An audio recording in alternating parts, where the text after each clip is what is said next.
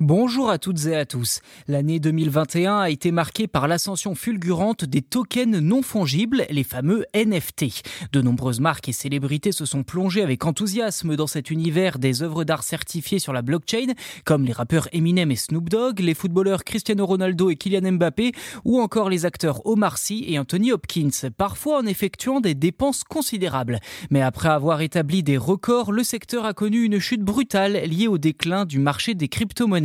L'univers NFT est donc passé dans le rouge au point que la valeur de la plupart des collections est désormais quasi nulle.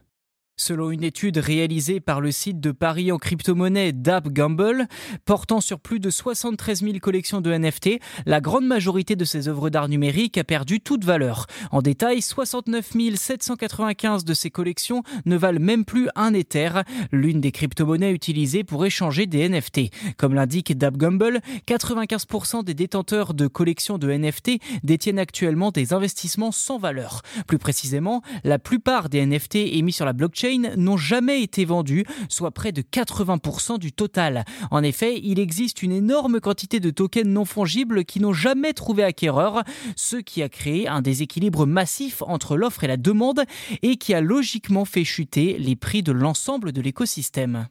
Cependant, les investisseurs restants, qui n'ont pas été dissuadés par l'effondrement du marché, deviennent de plus en plus sélectifs, laissant entendre que le marché s'est assaini.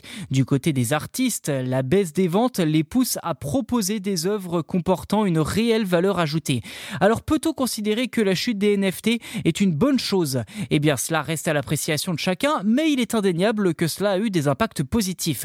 L'époque où une simple image JPEG d'un caillou pouvait se vendre des millions de dollars en crypto monnaie semble désormais révolue. Dans ce contexte morose, certaines entreprises se détournent du monde des NFT. C'est notamment le cas de Meta qui a décidé de suspendre l'intégration des NFT à Facebook et Instagram. À l'origine, Meta considérait les NFT comme un élément clé de son métaverse, un projet mis au placard suite à l'émergence des chatbots boostés à l'intelligence artificielle comme ChatGPT. Bien entendu, toutes les marques n'ont pas encore abandonné ce terrain comme Coca-Cola qui a lancé récemment une nouvelle collection de NFT, tandis que Warner Bros a également présenté une nouvelle série de tokens en marge de la sortie du film The Flash il y a quelques semaines.